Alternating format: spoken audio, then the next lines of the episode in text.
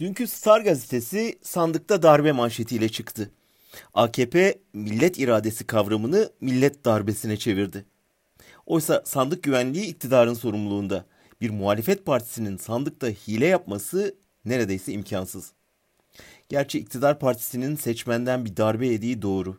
Bunca yaygara, seçim gecesi sonuç açıklamama, hala seçim sonucu tanımama hep ondan. Ama başta Erdoğan olmak üzere hepsi çok iyi biliyor ki bunlar boş çabalar. Olsa olsa belediyelerde devir teslim öncesi zaruri görünen evrak temizleme işlemleri için zaman kazanmaya yarar. Hiç kuşkunuz olmasın. Birkaç güne kadar ağlaya ağlaya sonucu kabul, mazbataları teslim etmek zorunda kalacaklar. Sonra kendi içlerinde sorumlu arayacaklar. Sorumluluğu asıl sahibine yükleyemeyecekleri için birkaç günah keçisi bulup harcayacaklar.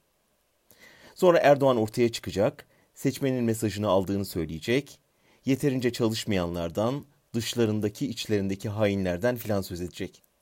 Yakında seçim yok, uyum içinde devam ediyoruz diyerek tutuşan piyasalara su dökmeye çalışacak. Ne yazık ki, daha doğrusu çok şükür ki piyasalarda, dünyada, ortakları da kendisini iyi tanıdı. Bunca zaman alternatifsiz göründüğü için kerhen destek oldular. Şimdi ufukta bir alternatif umudu doğdu.